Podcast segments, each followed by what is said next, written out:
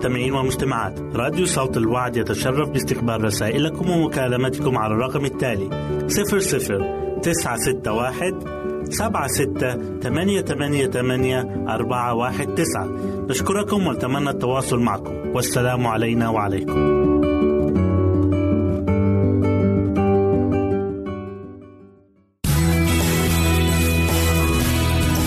استماع وتحميل برامجنا من موقعنا على الإنترنت www.awr.org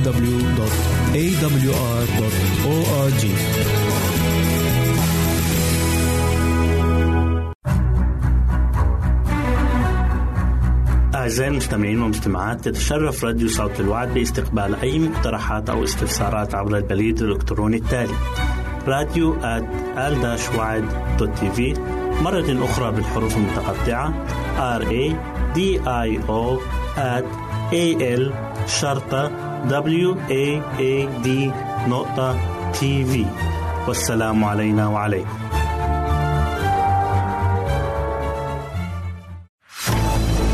أعزائي المستمعين والمستمعات راديو صوت الوعد لا يكتفي بخدمتكم عبر الموجات الصوتية فقط بل وإنه يطرح لكم موقعا إلكترونيا يمكنكم من خلاله مشاهدة أجمل البرامج الدينية الثقافية الاجتماعية وغيرها من المواضيع الشيقة.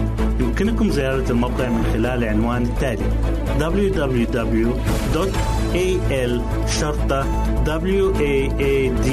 waad.tv مرة أخرى بالحروف المتقطعة www.al-waad.tv والسلام علينا وعليكم.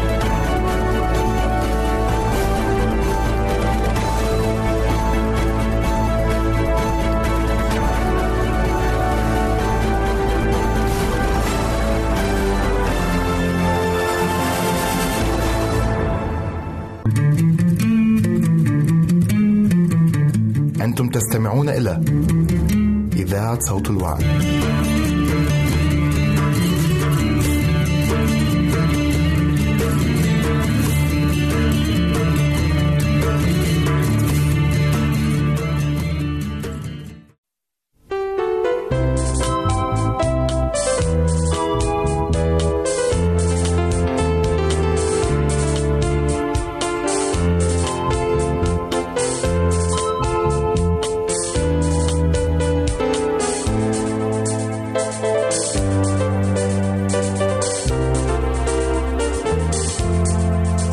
لي اشتياق أن أراقي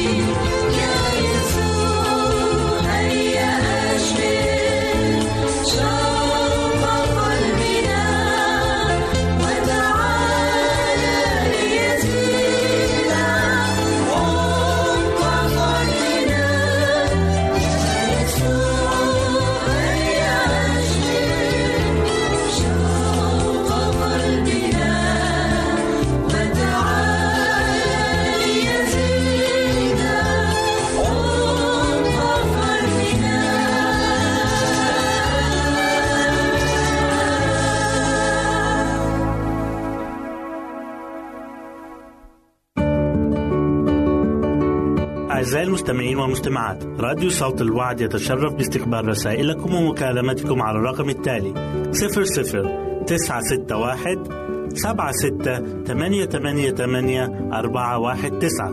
نشكركم ونتمنى التواصل معكم. والسلام علينا وعليكم.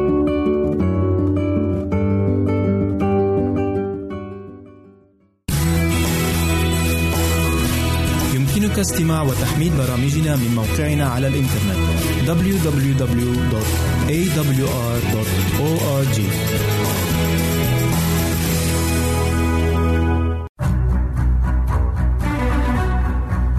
أعزائي المستمعين والمستمعات تتشرف راديو صوت الوعد باستقبال أي مقترحات أو استفسارات عبر البريد الإلكتروني التالي راديو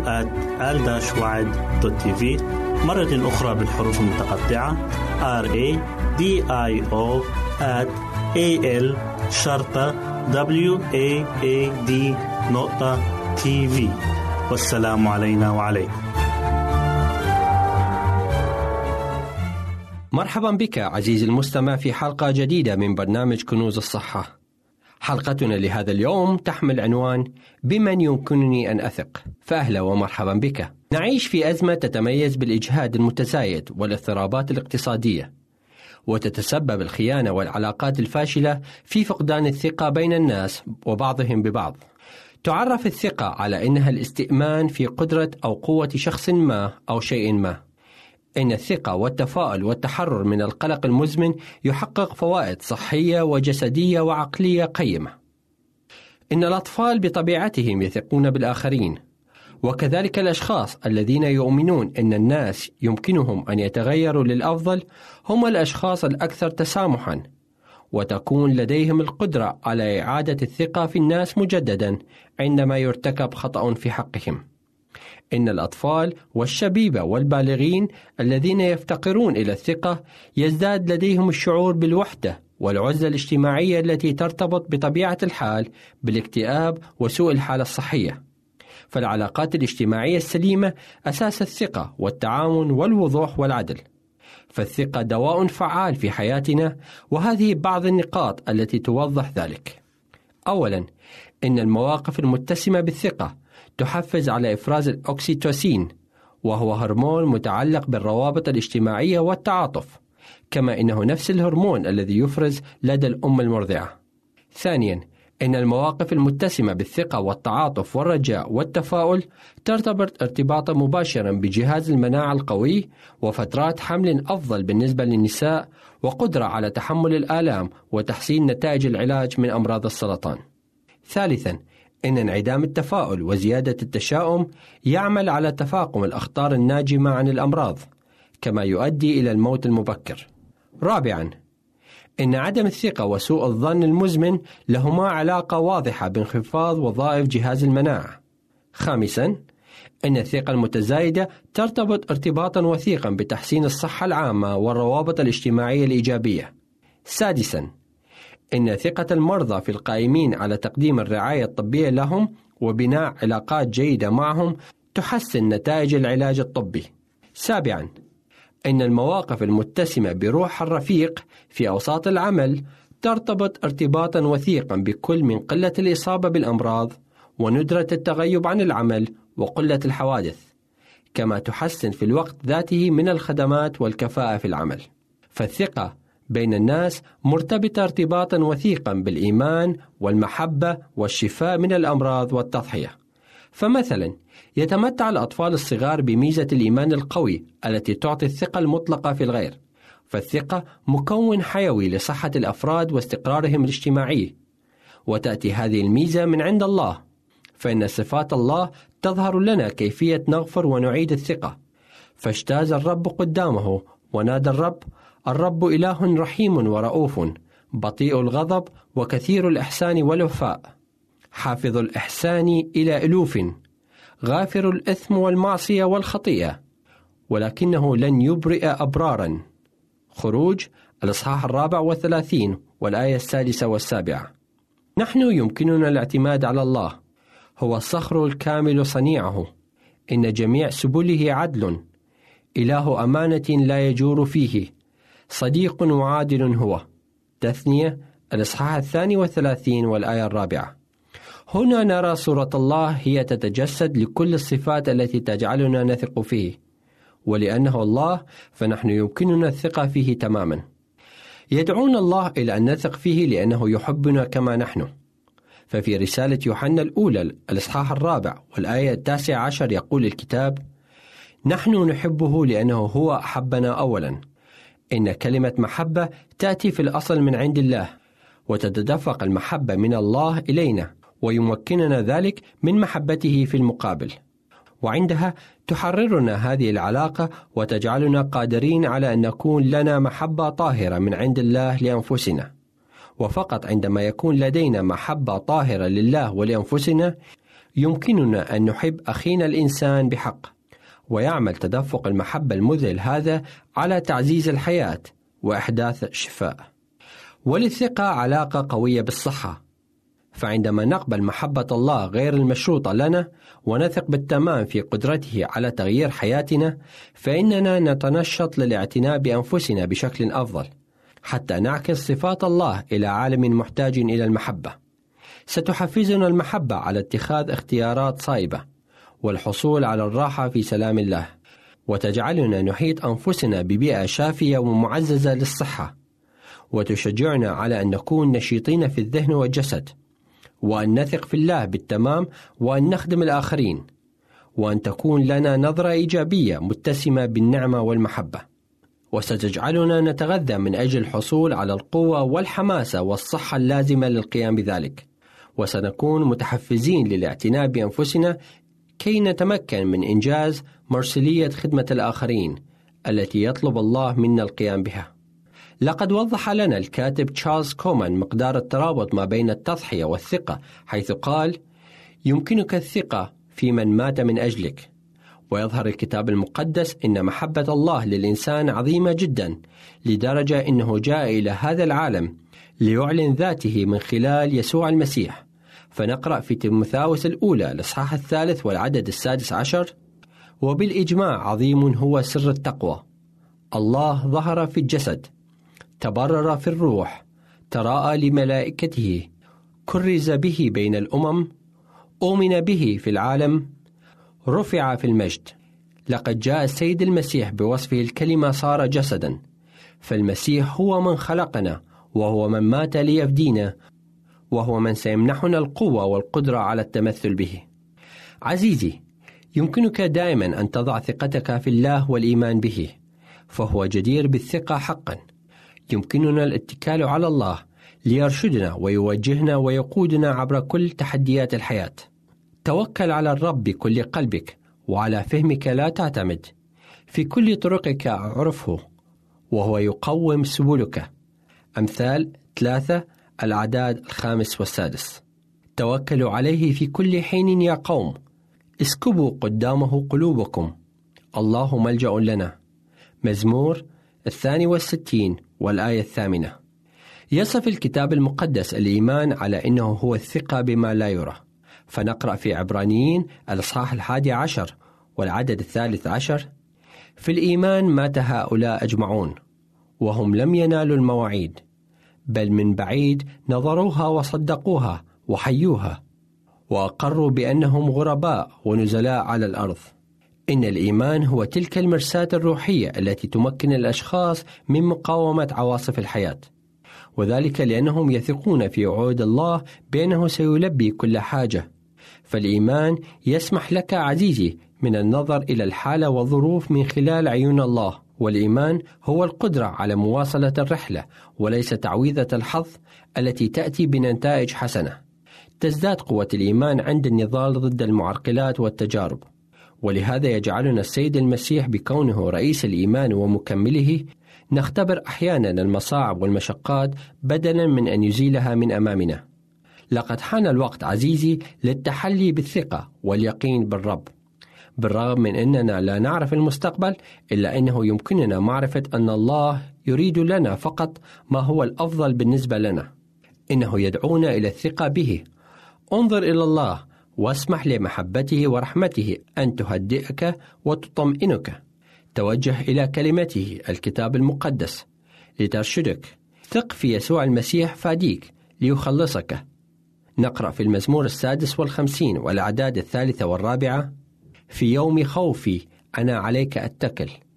الله أفتخر بكلامه. على الله توكلت فلا أخاف. ماذا يصنعه بي البشر؟ عزيزي أطلب معي من الله أن يزودك بالإيمان والثقة كي تستطيع بواسطته تقدير عظيم التضحية التي قام بها الفادي الحبيب من أجلك.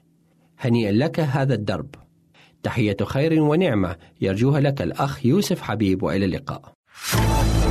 أعزائي المستمعين والمستمعات راديو صوت الوعد لا يكتفي بخدمتكم عبر الموجات الصوتية فقط بل وإنه يطرح لكم موقعا إلكترونيا يمكنكم من خلاله مشاهدة أجمل البرامج الدينية الثقافية الاجتماعية وغيرها من المواضيع الشيقة. يمكنكم زيارة الموقع من خلال العنوان التالي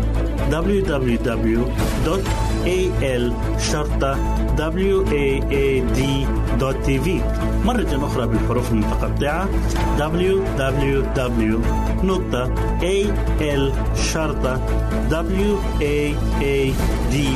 www.al-waad.tv والسلام علينا وعليكم.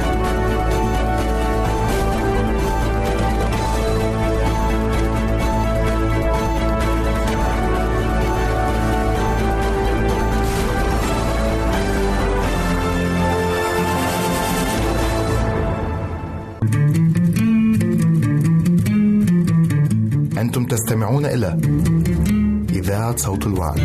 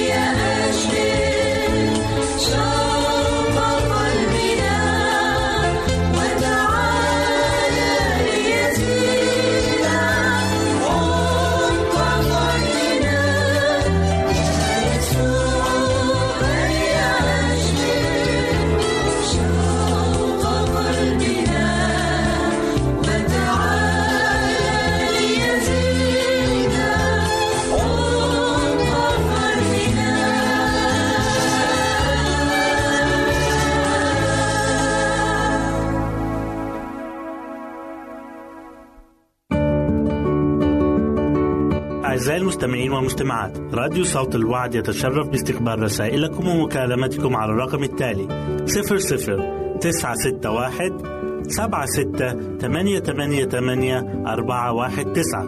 نشكركم ونتمنى التواصل معكم. والسلام علينا وعليكم.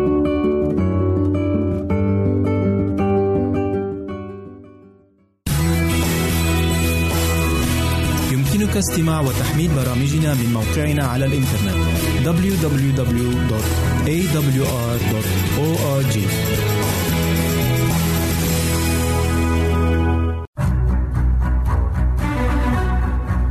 أعزائي المستمعين والمستمعات تتشرف راديو صوت الوعد باستقبال أي مقترحات أو استفسارات عبر البريد الإلكتروني التالي راديو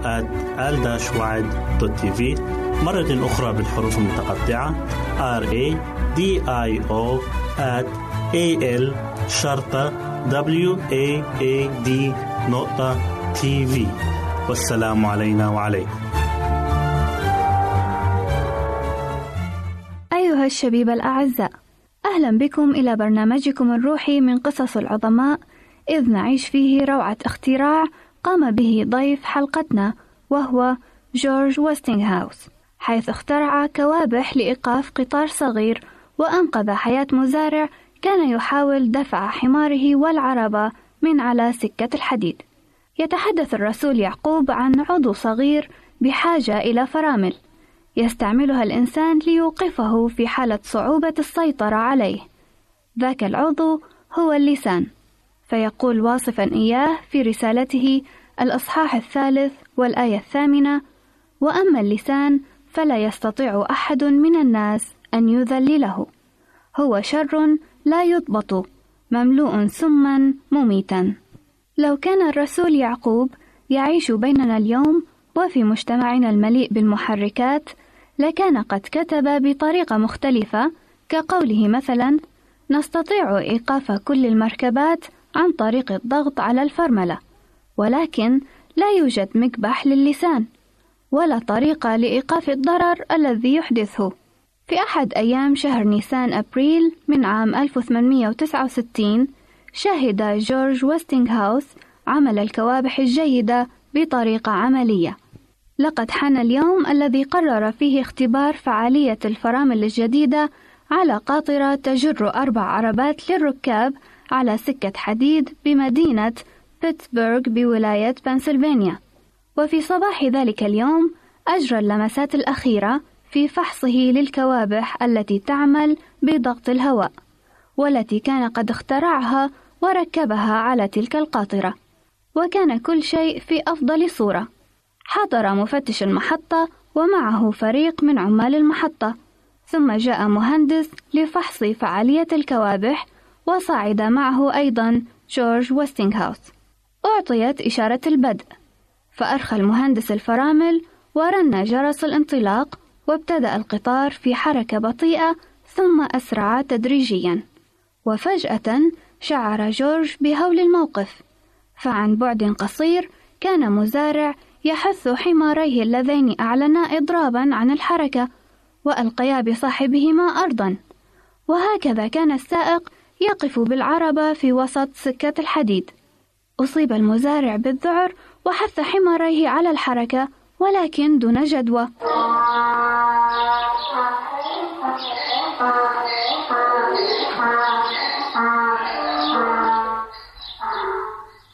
شب الذعر في جورج من فكرة أن المزارع سيقع تحت عجلات القطار. وهنا صاح جورج الفرامل. فأسرع المهندس إلى عتلة الفرامل وأدارها دورة كاملة. وصدر عن ذلك صوت مرتفع حيث اندفعت وسائد المكبح إلى مكانها.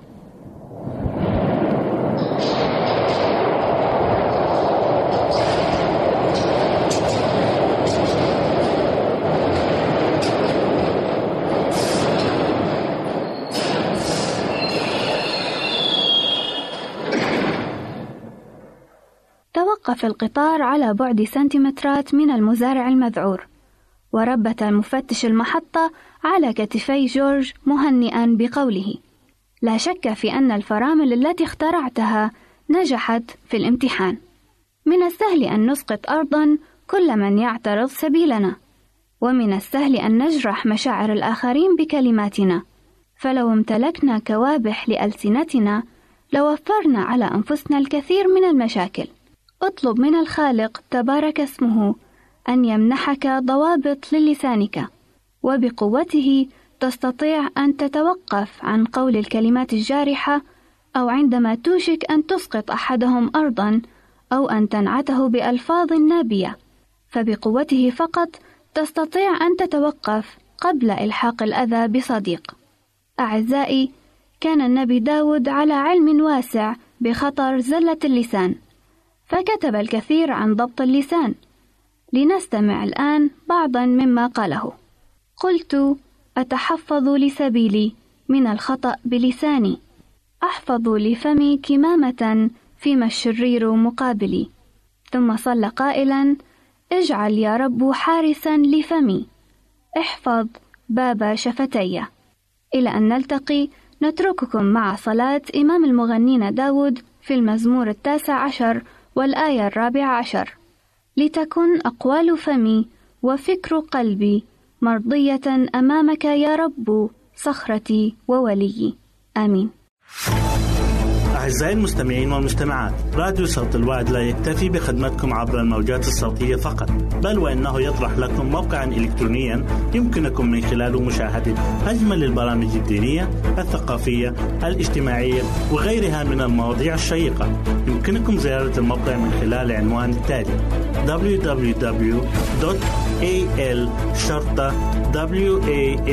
www.al-waad.tv مرة أخرى بالحروف المتقطعة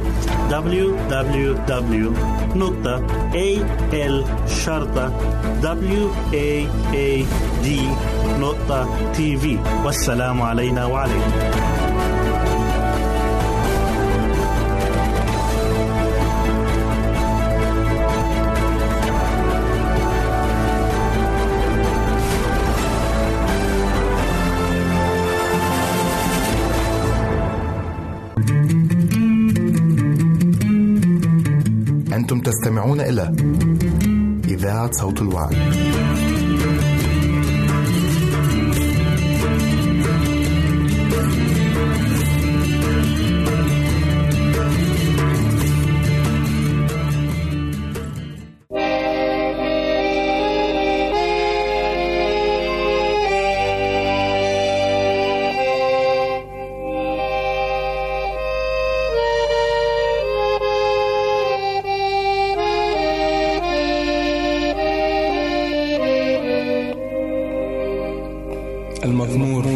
المزمور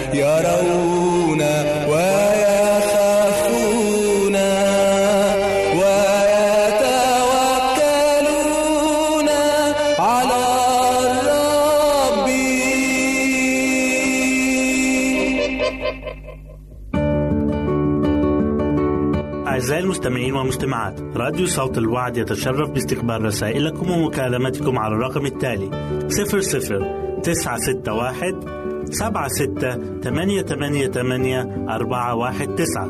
نشكركم ونتمنى التواصل معكم. والسلام علينا وعليكم.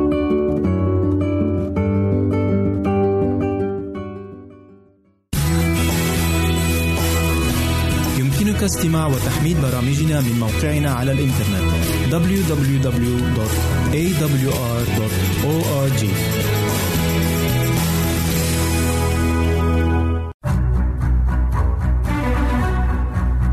أعزائي المستمعين والمستمعات تتشرف راديو صوت الوعد باستقبال أي مقترحات أو استفسارات عبر البريد الإلكتروني التالي راديو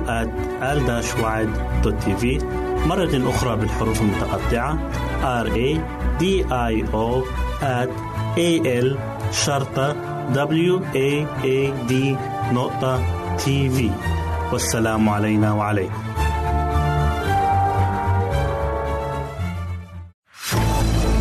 أعزائي المستمعين والمستمعات راديو صوت الوعد لا يكتفي بخدمتكم عبر الموجات الصوتية فقط بل وإنه يطرح لكم موقعا إلكترونيا يمكنكم من خلاله مشاهدة أجمل البرامج الدينية الثقافية الاجتماعية وغيرها من المواضيع الشيقة. يمكنكم زيارة الموقع من خلال العنوان التالي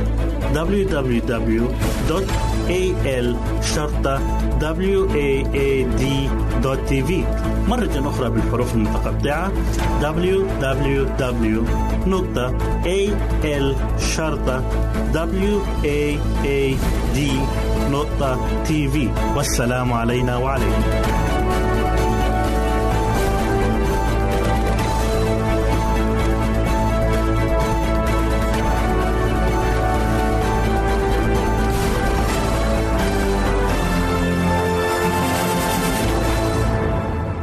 مستمعينا الكرام نلتقي الآن مع زاويتكم المفضلة في برنامج بيتي جنتي الخاص بالأمور العائلية.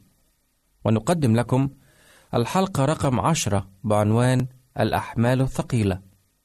وكنا في الحلقة الماضية قد تحدثنا عن أهمية اصطحاب أطفالكم معكم في بعض النشاطات. واليوم تحدثنا الدكتورة منى عن أهمية التعاون بين الأطفال لإنجاز الواجبات المنوطة بهم. مستمعينا الأعزاء هل حاولتم أبدا أن تفسروا لأطفالكم السبب الذي جعل المسيح يقول لكم وأنتم تنؤون تحت أعبائكم وأثقالكم؟ احملوا نيري عليكم لأن حملي خفيف. هذه الآية التي تتحدث عن نير المسيح على أنه خفيف قد تكون مربكة خاصة للأطفال. ولكن سينجلي لك الأمر ويتسع مفهومك أمام هذا الغموض الظاهر بعد أن تستمع إلى قصة الدكتورة منى التي يرويها شقيقها.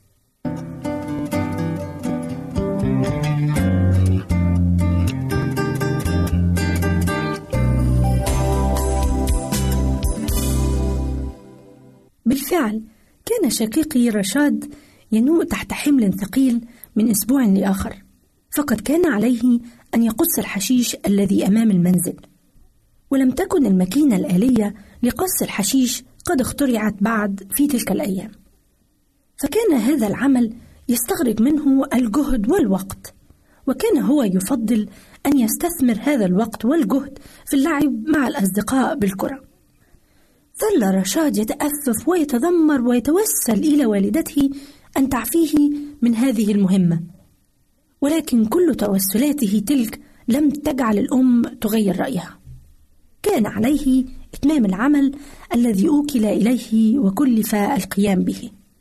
وفي يوم من أيام الصيف الجميلة اتصل أحد الأصدقاء برشاد باكرا في الصباح وأخبره أن كافة الأولاد الذين في عمره سيلعبون كرة القدم ذلك اليوم وأنهم يريدونه أن يلعب معهم في تمام الساعة العاشرة صباحا. أجاب رشاد قائلا كم أطوق لتلبية هذه الدعوة الحلوة ولكن اليوم يوم قص الحشيش. وحتى لو بدأت العمل فيه الآن فلن أنتهي منه أبدا في الساعة العاشرة. وأنت تعرف تشدد والدتي فهي لا تسمح لي أبدا أن ألعب الكرة قبل أن أقص الحشيش أولا. عندئذ خطرت لرشاد فكرة فقال لمحدثه لكن إذا أحضرت أنت ماكينة القص الخاصة بكم وساعدتني في عملي فقد ننهي العمل سويا بحلول الساعة العاشرة. بعد عدة دقائق حضر ماجد جاره ومعه الماكينة وأخذ الاثنان يتسابقان في إنجاز المهمة معا. وكان في أثناء العمل يركضان خلف بعضهما أو يلقيان الحشائش أحدهما على الآخر. لقد حولا العمل في الحشيش إلى لعبة مسلية وسرعان من قضت المهمة. وفي المرة التالية التي كان على رشاد أن يقص فيها الحشيش اتصل بعدة أصدقاء ودعاهم إلى حفلة لقص الحشيش. وهكذا لعب الجميع وهم يعملون في قص الحشيش. وسرعان ما انتهت المهمة في وقت أقل حتى من المرة السابقة. وهكذا ما عادت مهمة قص الحشيش صعبة على رشاد. وما عادت تشكل حملا ثقيلا عليه. فما الذي أحدث هذا التغيير؟ كان الحل في استعانة رشاد بجهود وطاقات أخرى فالعمل بالتعاون مع الآخرين خفف عليه الحن ولكن قد تقول وما علاقة هذا كله بموضوع دعوة يسوع لأن نحمل نيره علينا بينما نحن ننوء تحت أثقالنا وأعبائنا الأمر ببساطة هو أن النير يستخدم لتوزيع الحمل الثقيل حتى يمكن رفعه بسهولة. والمعروف أن النير هو الخشبة التي توضع على رقبة بقرتين تجران المحراث. وبالمثل فإذ نأخذ نحن نير المسيح علينا فإن حملنا الثقيل يتوزع بيننا وبينه وبالتالي يصبح أخف علينا. ويمكنك أن تساعد أطفالك على فهم الحق المتضمن في الآيات الواردة في متى 11 29 و 30 وذلك بأن تطلب إليهم أن يتظاهروا وكأنهم ملزمين بحمل خمسة جالونات من الماء. معظم الأطفال لا يستطيعون رفع الدلو المملوء بهذه الكمية من الماء ناهيك عن حمله والسير به. فكيف يمكن لهذا الثقل أن يبدو خفيفا؟ من بين الإجابات لهذا السؤال هو أن نقسم كمية الماء على دلوين أو وعاءين ونربطهما في طرفي عمود خشبي طويل. فمتى وضع الطفل رقبته تحت منتصف العمود فإنه يستطيع رفع الدلوين معا بسهولة رغم أن الوزن أصبح أثقل إذ أضيف إليه العمود. وهذا عين ما يفعله يسوع بأثقالنا وأحمالنا ومشاكلنا. عندما نأخذ نيره علينا وكأنه يقول لنا عندي الموارد والوسائل التي تخفف من أحمالكم وما عليكم إلا أن تطلبوا مني فأعطيكم نيري. ذلك هو الحل لكافة المعضلات التي تواجه الأطفال ونستطيع أن نعطي بعض الأمثلة على هذه المعضلات والمشاكل مثل البحث المدرسي الذي يتحتم على التلميذ إعداد وتقديمه للمعلمة في الميعاد عدم إيجاد أصدقاء يلعب معهم الطفل في المدرسة نسيان الطفل طعامه في البيت فلا يجد ما يأكله في المدرسة في وقت الراحة ماذا يمكن للأطفال أن يعملوا في مثل هذه الحالات؟ عوض أن يلقوا بالمسؤولية على غيرهم أو ينكمشوا أمامها في استسلام ويأس يمكنهم أولا أن يطلبوا العون من المسيح اطلبوا نيره أي موارده. ثانيا اقبلوا تلك الموارد النير الذي يوفره لكم مثل ما حدث في موضوع الأصدقاء وقص الحشيش والفكرة التي لجأ إليها رشاد لتخفيف عنه عبء قص الحشيش بمفرده. لن يكون العبء أثقل أبدا من أن يحمل إذا تذكر الأطفال أن لله موارد تتعدى خيالنا. فلنطلب فقط نيره كي نتمكن من حمل أثقالنا بسهولة.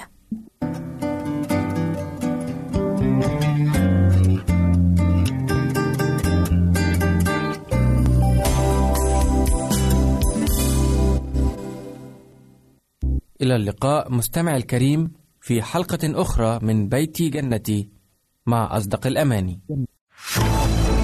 أعزائي المستمعين والمستمعات راديو صوت الوعد لا يكتفي بخدمتكم عبر الموجات الصوتية فقط بل وإنه يطرح لكم موقعا إلكترونيا يمكنكم من خلاله مشاهدة أجمل البرامج الدينية الثقافية الاجتماعية وغيرها من المواضيع الشيقة. يمكنكم زيارة الموقع من خلال العنوان التالي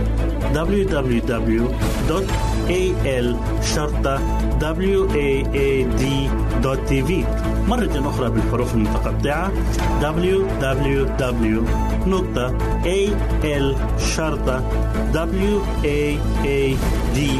www.al-waad.tv والسلام علينا وعليكم.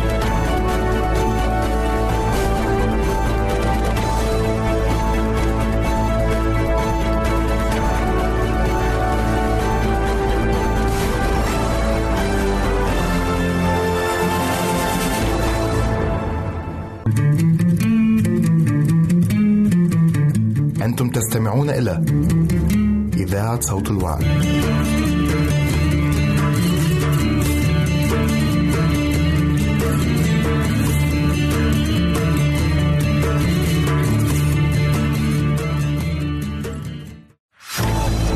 أعزائي المستمعين والمستمعات راديو صوت الوعد لا يكتفي بخدمتكم عبر الموجات الصوتية فقط بل وإنه يطرح لكم موقعا إلكترونيا يمكنكم من خلاله مشاهدة أجمل البرامج الدينية الثقافية الاجتماعية وغيرها من المواضيع الشيقة. يمكنكم زيارة الموقع من خلال العنوان التالي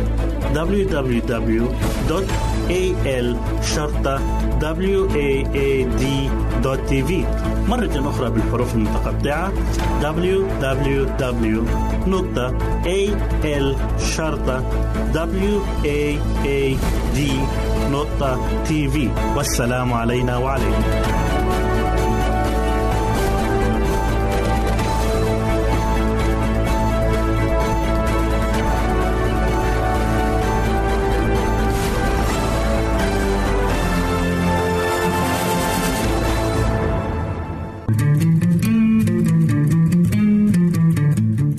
تستمعون إلى إذاعة صوت الوعي.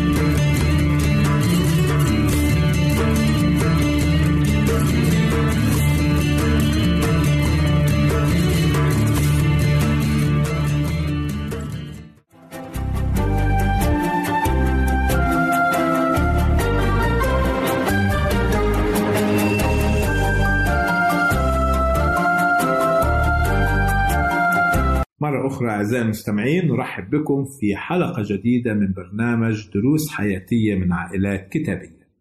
كنا قد تكلمنا سابقا كيف أن الله أعطى إنذارات لأهل سدوم وعمورة من خلال حياة لوط وحياة إبراهيم. ولكن قد يتبادر إلى ذهننا سؤالها إذا كانت حياة لوط بارة وكان يتعذب ويتألم بسبب شرور أهل سدوم كما يذكر الكتاب المقدس. فلماذا لم يترك سدوم ويعيش في مكان آخر بعيدا عن هذه الشرور التي كانت تحيط به وببيته من كل جهة؟ هذا سؤال منطقي على الرغم من إيمانه بالله إلا أنه كان يتطلع إلى الثروة الزمنية وكان يبحث عن المكاسب المادية. وفي سدوم نفهم أنه أسس بيت وكون ثروة وكان صعبا عليه أن يترك كل هذا ويرحل عن سدوم وعندما ننظر إلى لوط كرب بيت وأب وزوج سنجد به أشياء سلبية وأشياء إيجابية. الأشياء السلبية أنه على الرغم من أنه تعبد للإله الحقيقي مع عمه إبراهيم إلا أنه اختار سدوم من أجل وفرة أرباحها وأموالها. النقطة الأخرى السلبية أنه سمح لبناته بالزواج من رجال سدوم الأشرار وبالتالي صارتا جزءا من مجتمع وثني فاسد. من الجائز أراد لوط لبناته النجاح الزمني. أرادهما أن يتمتعا بثروة زمنية ولكن هذه الثروة للأسف كانت على حساب خلاصهم الأبدي. ولذا كانت الخسارة كبيرة كثيرين يقعون في هذا الخطأ الكبير في بيوتنا وعائلاتنا. فنهتم بالنجاح الزمني لأولادنا ونهمل إعدادهم روحيا وأن يكونوا في صلة قوية مع الله. وبالتالي يخسروا أبديتهم. يجب أن نهتم بالحياة الروحية لأولادنا أولا. كذلك نجد أن لوط كزوج كان له أثر سلبي على زوجته. فلقد تأثرت زوجته بتطلعات زوجها للنجاح الزمني.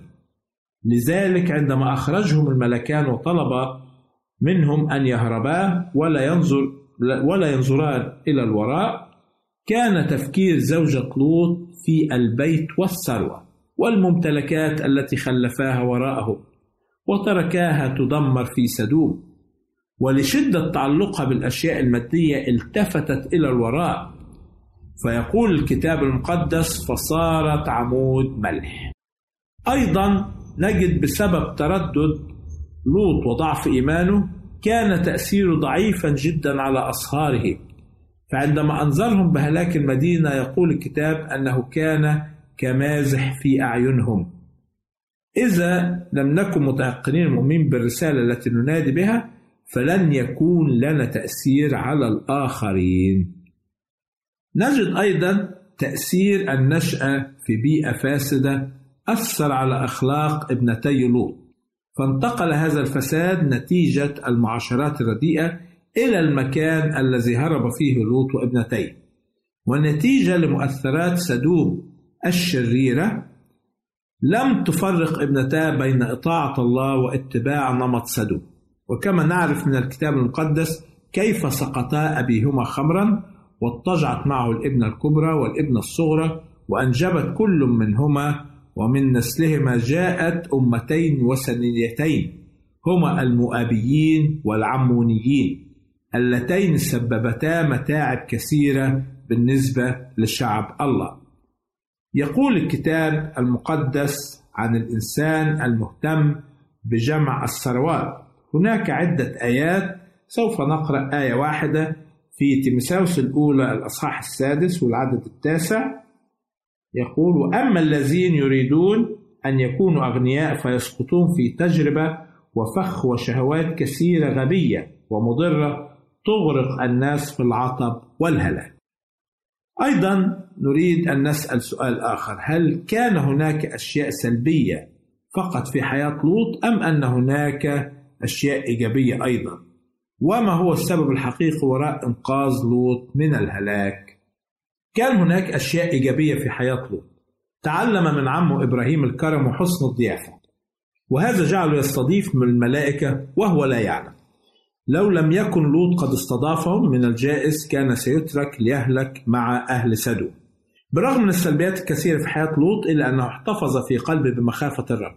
إذ يعلن عنه الكتاب المقدس أنه رجل بار. وعندما دخل ليعيش في سدوم عزم في قلبه أن يحفظ نفسه من الإثم كذلك أفراد أسرته ولكنه فشل فشل ذريعا حيث يخبرنا الكتاب أن المعاشرات الرديئة تفسد الأخلاق الجيدة.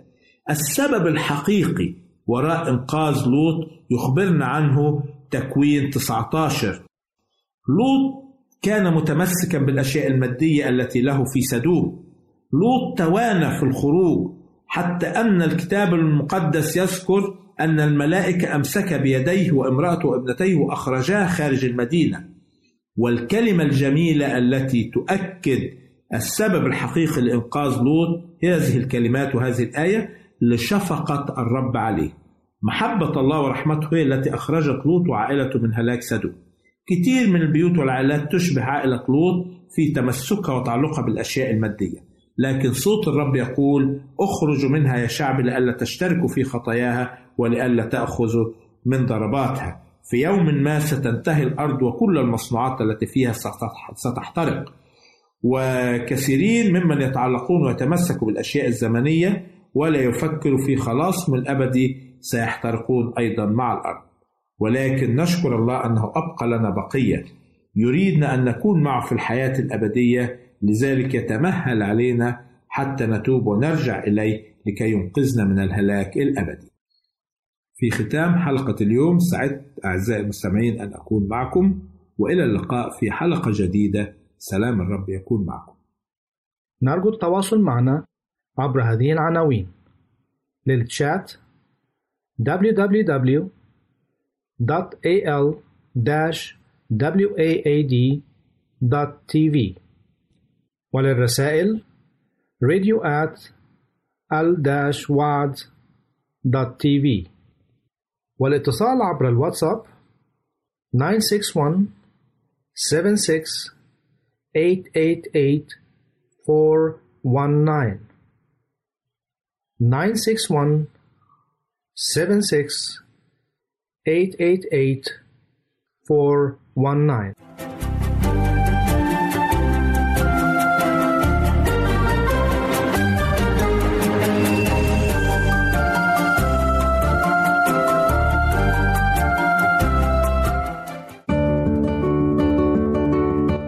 المستمعين والمستمعات. راديو صوت الوعد يتشرف باستقبال رسائلكم ومكالمتكم على الرقم التالي 00 961 سبعة ستة ثمانية ثمانية ثمانية أربعة واحد تسعة.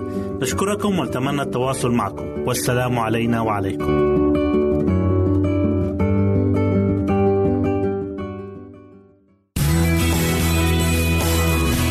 يمكنك استماع وتحميل برامجنا من موقعنا على الإنترنت. www.awr.org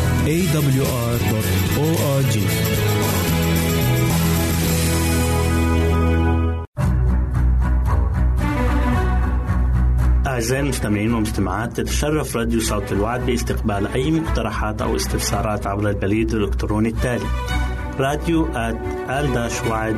تي في مرة أخرى بالحروف المتقطعة R A D I O at A L شرطة W A A D نقطة تي في والسلام علينا وعليكم.